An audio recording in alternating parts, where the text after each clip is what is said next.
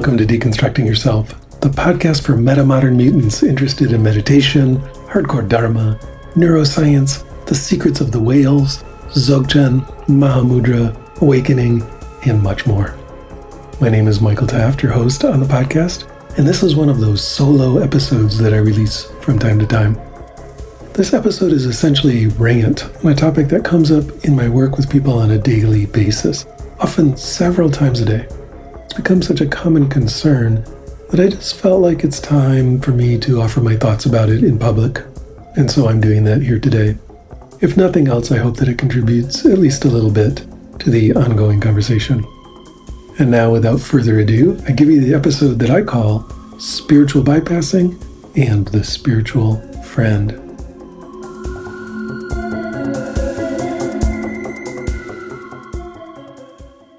Today, I just want to do a short form podcast, not a long interview. This is just going to be me ranting about a topic. And the topic today is spiritual bypassing. Hardly a day goes by when I'm not asked a question about this topic or when I'm describing a meditation technique, someone nods sagely and says, Oh, yeah, spiritual bypassing possible there, and so on. So it's a big idea. People are very, very interested in the idea of spiritual bypassing and concerned about it and on the lookout for it, which is good. You know, nothing wrong with that. Before we dive into what I want to say about it, though, let's just define it. If I look at Wikipedia, I just went to Wikipedia and it has a page on spiritual bypassing. And it uses a quote from a paper called The Straight Path to Healing the lead author is Philip Clarke. And the quote says Spiritual bypassing is a tendency to use spiritual ideas and practices to sidestep or avoid facing unresolved emotional issues, psychological wounds, and unfinished developmental tasks.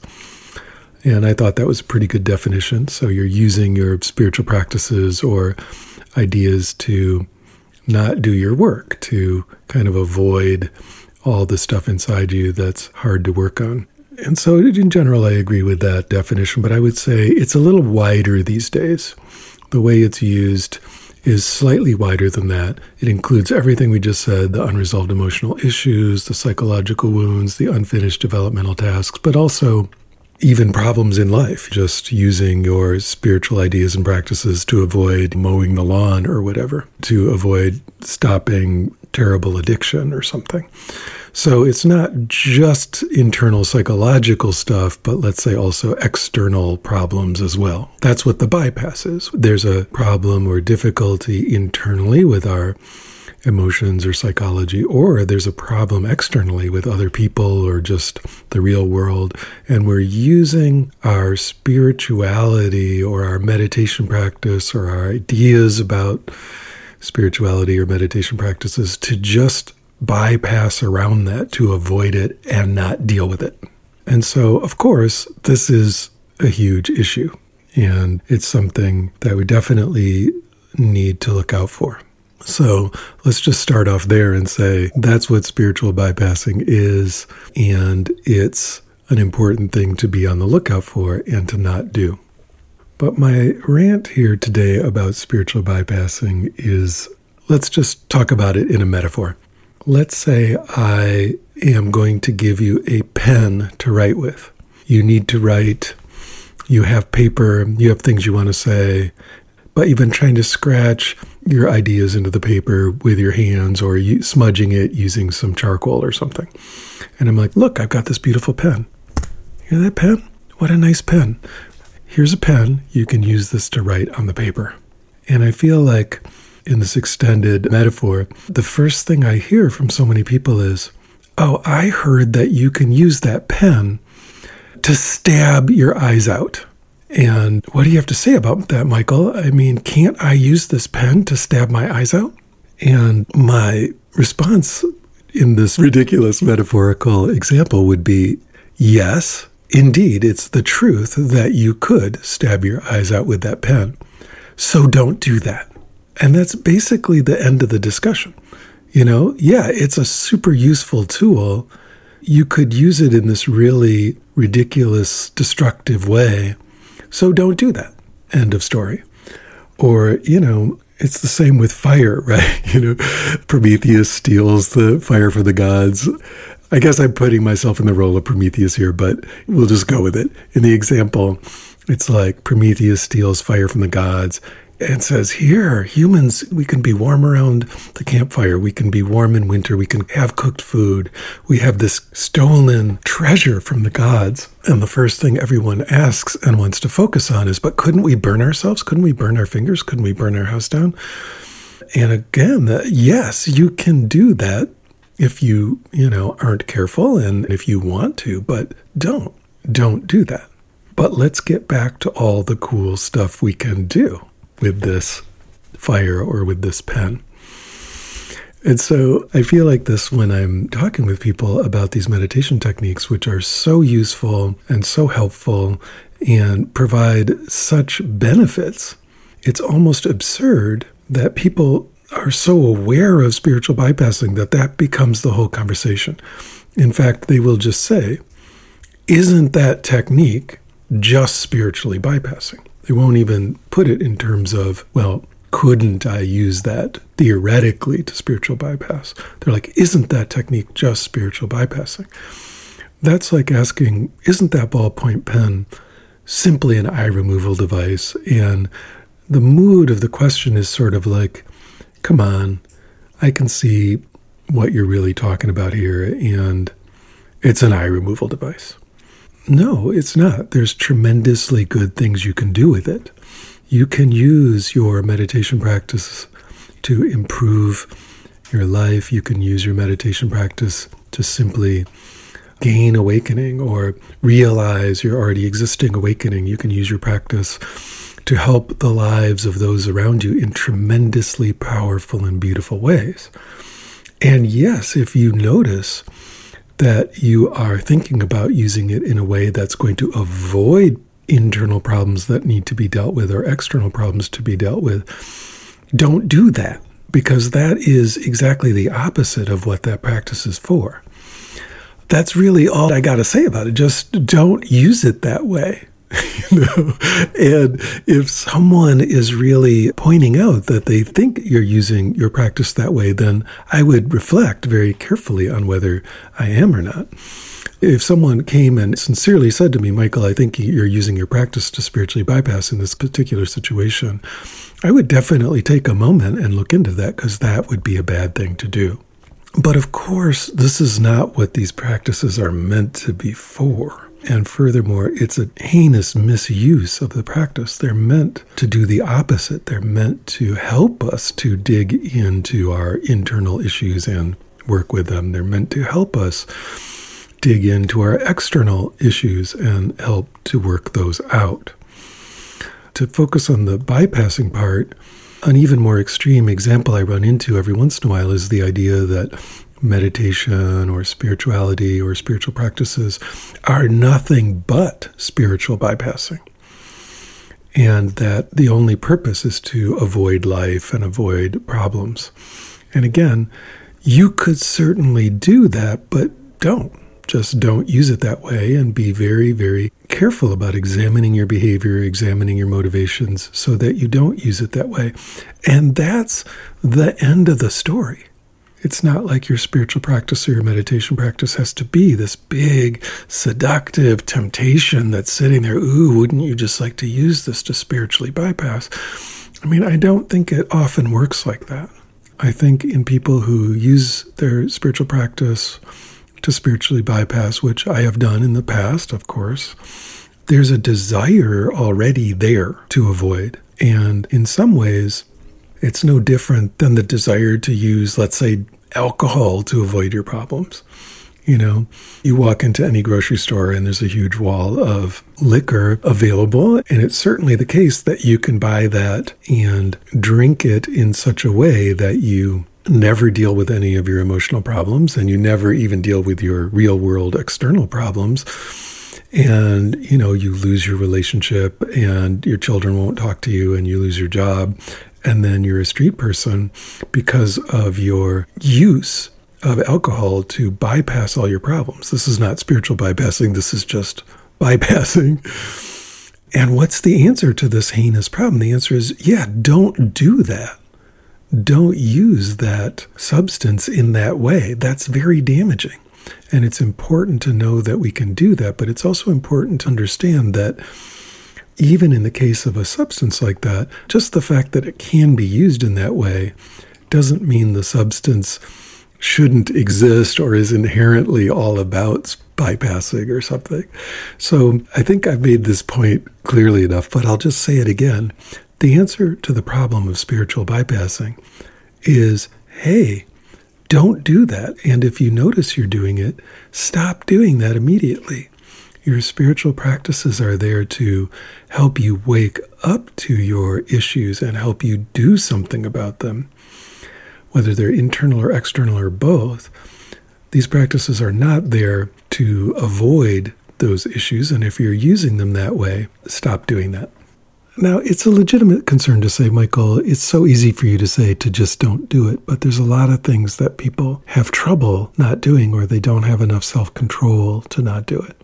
And of course, as I said, that's legitimate. But in that case, go get help. Go get the help to not do the spiritual bypassing. Work with someone who can help you not do that. But either way, the idea is the same, which is do whatever you have to do to not spiritually bypass. I think the thing that's so perverse here is that there's this sense that there's something really dangerous and potentially harmful in your spiritual practice that is special to that practice. It reminds me of the talk around jhana practice, which, of course, you know, if you go into the original suttas, the Buddha is talking about doing jhanas constantly. You know, jhana is the way.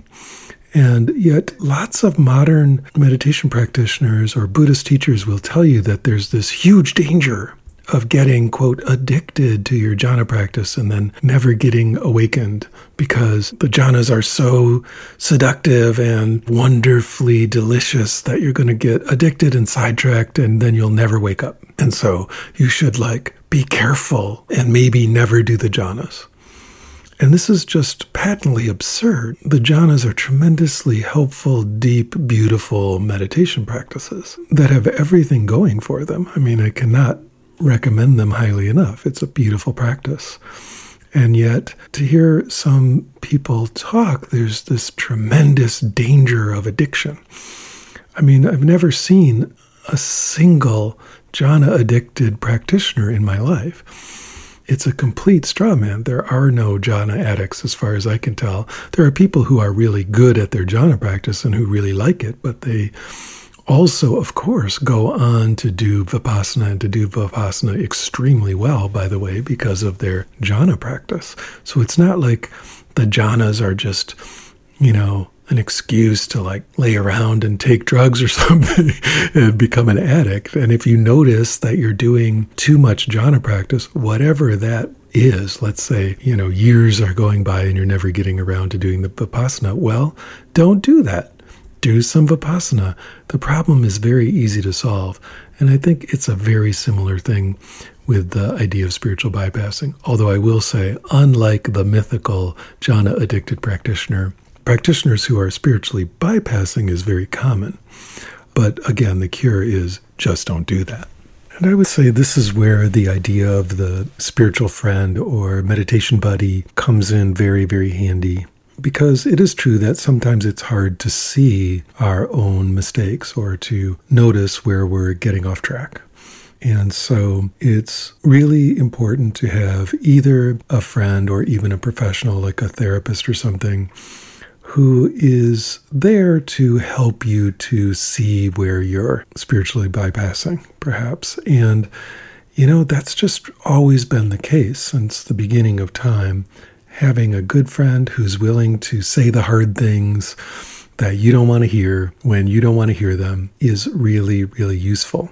It's just like the friend who might say, uh, Hey, man, like, you need to cool it out with all the alcohol. You're wrecking your life, you know, or maybe you should stop stabbing yourself in the eye with that pen. In the same way, your meditation buddy or your spiritually informed friend should feel invited to bust you when you're doing this sort of stuff. It's really important because we do have a hard time seeing what we don't want to see or looking into our own shadow or noticing where we're doing something kind of self destructive or notice where we're doing something that's damaging to ourselves or others in a way that is kind of unconscious. And of course, our spiritual practice is all about overcoming this kind of unconsciousness. So, in almost every spiritual tradition I can think of, there's the idea of the spiritual friend. Not the teacher necessarily, but usually more like a peer someone with whom you share your practice and they share their practice back with you and you discuss what you're doing and what's working and what's not working and how it's affecting your lives. And they do the same with you, right? It's a back and forth kind of sharing between equals. And there needs to be tremendous openness there to hearing criticism, and that needs to be okay and, in fact, encouraged. Not criticism in just a tearing someone down way, but of course, constructive, helpful criticism pointing out of potential mistakes or even just bringing up the questions, these difficult questions for examination. The spiritual friend, the anamkara, is a wonderful, wonderful thing to have. Interesting historical note in the Christian tradition, the Anamkara, which is Gaelic for the spiritual friend, the soul friend, Anam is soul, developed in Ireland. Anamkara is Irish or Gaelic. And it's what over time eventually became the spiritual confessor. When you, in the Catholic tradition, confess your sins to a priest, that tradition evolved out of the idea of having a soul friend in early Christianity in Ireland. It's very, very fascinating. It turned into something pretty different, right? Father, forgive me for I have sinned. That's not an open conversation between equals about both of their spiritual practice, but it did start out that way. I just find that really fascinating. In any case, if you don't have a meditation buddy or you don't have a spiritual friend, I suggest taking a few actions to see if you can't find someone to talk to in that way. Again, one way you can do it is with a therapist, and that's not exactly equals and that's not exactly two way sharing. It's pretty one way sharing, but it's still very, very helpful. And the fact that they're a professional and work with a lot of people in this way is, of course, a real benefit. But another thing you can do is get involved in a Sangha or get involved in an online meditation group or an online spiritual discussion group then, as you kind of meet more and more people there, eventually you'll find someone whose practice and way of talking about practice and way of engaging their own spirituality kind of resonates with your own. They speak your language. And even if you don't know that much about each other in terms of your lives, even if you live on different continents and so on, there can be a true benefit to having such a spiritual friend. There was a friend of mine that I knew in college. We're about five years apart, and so he was pretty young. But we connected a few times in a really deep way before I graduated from college and left to go to Japan. And a few years went by. And when I came back, I was hanging out with him and talking. And it seemed like we even had more in common. It just got more interesting. And over time, we ended up being in the same Hindu tantric spiritual tradition together. And then we ended up traveling to India together on long spiritual pilgrimages and practicing together and so on. And this person became my deep spiritual friend, my Anamkara. And he, in fact, still is.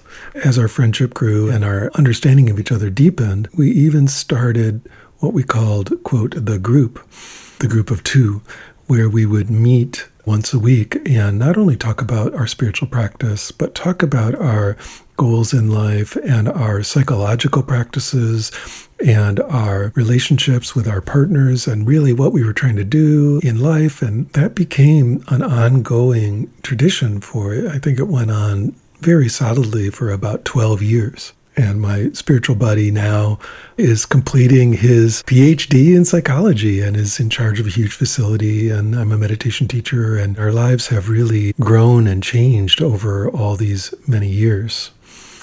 But that experience of having a real anamkara, having a real soul friend, someone with whom I can share my spiritual practice and share even my psychological practices or concerns and concerns about my life, and with whom I'm actively engaging over decades, really, that has been one of the most valuable experiences of my life. And there's been so many times where one or the other of us have pointed out something uncomfortable or difficult or contradictory or maybe unhealthy about the other person's behavior, or maybe just asked a question about an area that seems maybe to be a blind spot or something. And you know, there's always a little bit of discomfort with that. And yet, when my spiritual friend Morgan has done that, has offered such insights to me, sometimes, you know, it's just like anything with an uncomfortable insight. I may be like, no, no, no, you're full of shit. What are you talking about? But over the years, you know, we learn, and eventually I learned to trust that and to trust his insight and to at least genuinely shine the light of awareness into the area that he's talking about and to see what I think is really going on there, and to see if what he's saying is going on there is what is in fact going on there. And I think he feels the same way about the insights I offer to him. It's not that they're always right, but they're always worth hearing. That's a real spiritual friend. I think it's just so fascinating. You know, we started out this journey together when I was in my early 20s, and I think Morgan was even you know, still like 18 or something. We are very, very young. And here we are, guys in our 50s, and still have this really deep and meaningful friendship, this spiritual friendship that is so helpful. So I would say, wherever you're at, wherever you're at in life, wherever you're at with your spiritual practice, see if you can't find a spiritual friend, someone to talk to about your practice, someone to listen to about their practice, someone to share with, and to talk about ideas, kick ideas around, talk about goals, talk about how you're doing what you're doing, and really start to learn about each other and learn what you're doing and see if you can't benefit from each other's knowledge, each other's wisdom, and each other's friendship, the spiritual friend. So that's my little rant about spiritual bypassing and also the idea of finding a spiritual friend or a meditation buddy.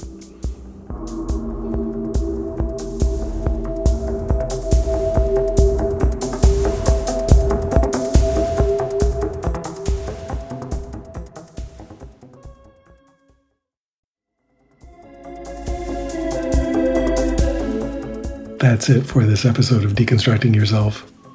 I'd like to let you know about an upcoming retreat I have available in the first half of 2024. This April, I'll be teaching a six day residential retreat at Mount Madonna Center in the hills of Northern California. From April 14th to the 19th, I'll be leading practitioners in non dual meditation techniques, guided meditations, and silent sitting with the group. So, if you'd like to spend six days working on deepening your spiritual practice and particularly working on your non dual meditation with me and a group of interested folks, please consider joining me at Mount Madonna this April. Just go to the deconstructingyourself.com slash events page and follow the links you find there. I look forward to seeing you at the retreat. There will also be a meditation retreat with me coming up this August in Costa Rica. You can find out more about that at the same deconstructingyourself.com slash events page. If you enjoyed the podcast, please recommend it to a friend or talk about it on social media. Doing that helps it find its way to more people who might be interested. If you're moved to support the podcast, you can do that by contributing to the production costs on my Patreon page. That's at patreon.com slash Michael Taft.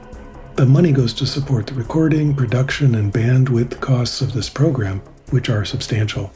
By contributing to Patreon, you're making it possible for me to continue to create and share these conversations as often as possible. A special perk for high level contributors is a monthly or even bi monthly event with me on Zoom, where you can ask me any meditation questions you have. I deeply appreciate your support. I also have a number of free resources for you, beginning with my YouTube channel. There are hundreds of hours of free guided meditations and videos there, So if you're interested, that's quite a large resource and offered to you completely free of charge. The channel address on YouTube is MWT111, or you can just search my name, Michael Taft. I encourage you to subscribe to the channel and join me each week for a new live guided meditation session. If you'd like to interact with a broad community of people interested in meditation, particularly those who engage with my YouTube meditations, I have a free Discord server called Deconstruct U. That's deconstruct and then just the single capital letter U. There are a large number of discussion channels there, and it's free, so hop on the server and introduce yourself. And of course, there's the deconstructingyourself.com website itself, which has articles, interviews, and more about meditation going back over 12 years at this point. So be sure to check that out. Beyond these free options, I also have a number of paid online courses to help you grow and develop in your spiritual practice. You can find out about those either by signing up for my email list at deconstructingyourself.com slash sign up or at the site deconstructingyourself.org. I look forward to seeing you in class. The Deconstructing Yourself podcast has always had excellent sound, which is the result of an amazing audio engineer and amazing human being named Stephen McNamara. He's an all things audio person with many decades of experience in producing music and spoken word audio. If you're interested, you can contact him at his website, yogitar.com. That's Y O G I T A R dot com. Music on the Deconstructing Yourself podcast is a track by Peter Baumann entitled Crossing the Abyss from his album Machines of Desire. Thank you for listening.